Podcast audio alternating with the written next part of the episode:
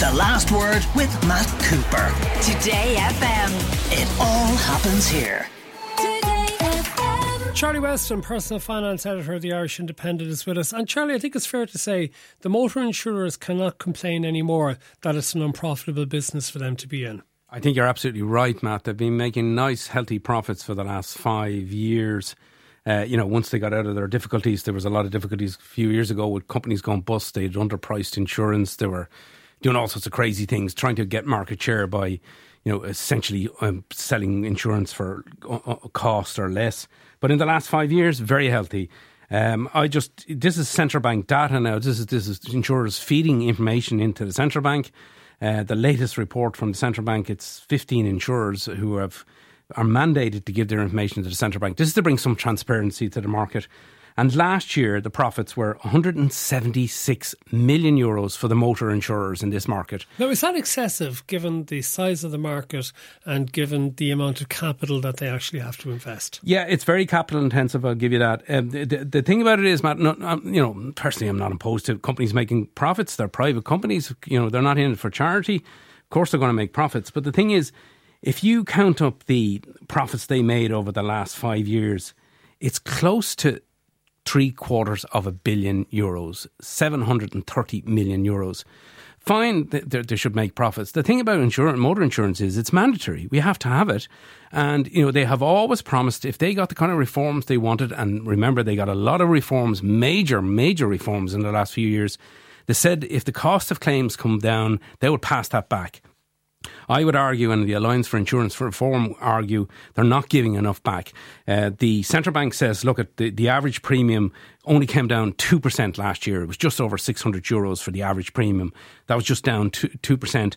And, you know, this is a time when they made profits of 176 million. Are they giving enough back? I don't think they are. I think everything's going well for them. You know, the, the cost of settling claims is 20% below what it was pre COVID, back, you know, back in 2019.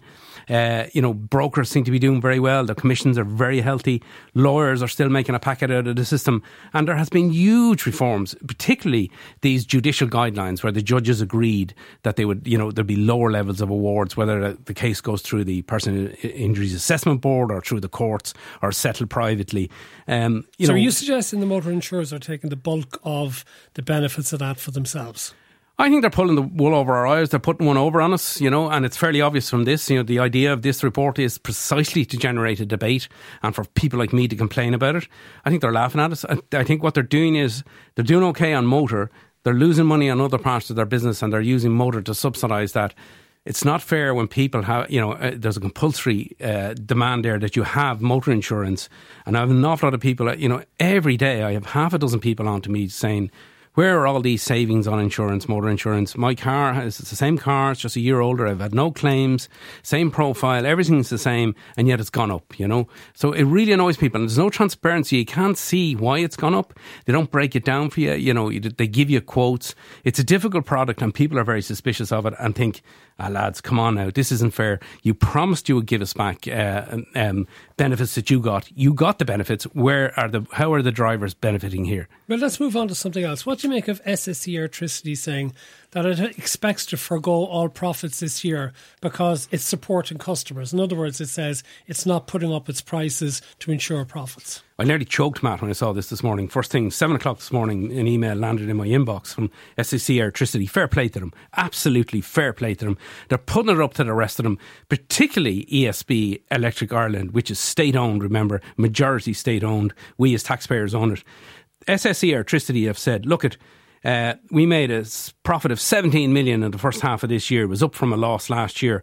We're not going to make a profit for the end of the year. We're going to absorb uh, you know, the profit and use it, take that profit and use it to support our customers. They have about 700,000 electricity and gas customers.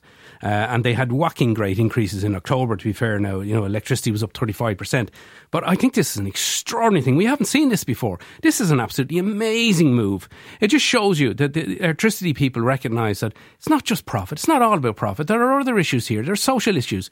They're, you know, they're, they're cognizant of the fact that Vincent de Paul are saying they're getting 800 calls a day. You know, people can't pay electricity bills. People people are going to make are choosing between food and electricity. So this is just a wonderful move. Okay, but then related to that, you've over the years encouraged people regularly on this spot to shop around for things like their electricity and gas and to switch, to take advantage of the end of a contract to switch because you can get enormous discounts. Unfortunately, does it look like those deals are no longer available? Those deals are just disappearing, Matt, rapidly disappearing. They're still there to an extent, but they're big time disappearing. Particularly the biggest beast in the market, Electric Ireland. You know, previously, before August, you probably would have got a 30% discount if you moved your electricity uh, business to uh, Electric Ireland, which is owned by ESB. If you moved it from someone else to Electric Ireland, their discount now is down to 5.5%.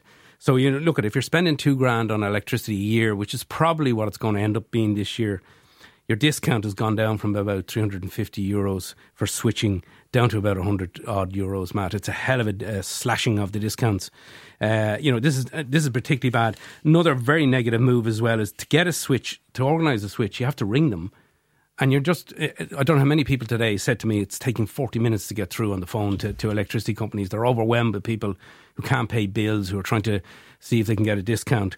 Uh, so that's very negative, uh, unfortunately. So yeah, it's very unfortunate that you know if you uh, had gas and electricity, you might have benefited from switching savings of a thousand euros a year. That's down to possibly three hundred euros. Okay, listener says, I took Charlie's advice. I contacted my mortgage provider. I was able to get out of my fixed rate and sign a new longer term fixed rate with no penalty fee for breaking my contract. It pays to make a phone call. That was after our piece last Yay, week. that's good news. to hear. And here's another one. My wife's insurance quote through an online broker was 725 euro. Phoned local broker today, got it for 520 euro. That's 205 euro less. Same insurance company, and she'd had a claim for damage. Now, doesn't that suggest as well? I know it's hard to get through Yeah. for the ESB or the electric companies or the gas companies, but for things like insurance and whatever, are you better off talking to a person and getting a price rather than trusting that you get the best price by filling in a form online? I think you're absolutely right, right, Matt. If you can get through to somebody, get, Get to through a broker. some- get to a broker, and particularly a good broker who represents a, a broad range of insurers, and you know, and something like that. Uh, because you know, and this is more of it as well. I mean, what what a huge disparity in pricing there. We were supposed to have ended this dual pricing thing where people were being punished for their loyalty, and you know, there was an imp- incremental increase in their premium every year. But that doesn't look like that is happening there. We have to leave it there. Charlie Weston, personal finance editor of the Irish Independent. Thank you. The last word with Matt Cooper. Weekdays from 4.30. Today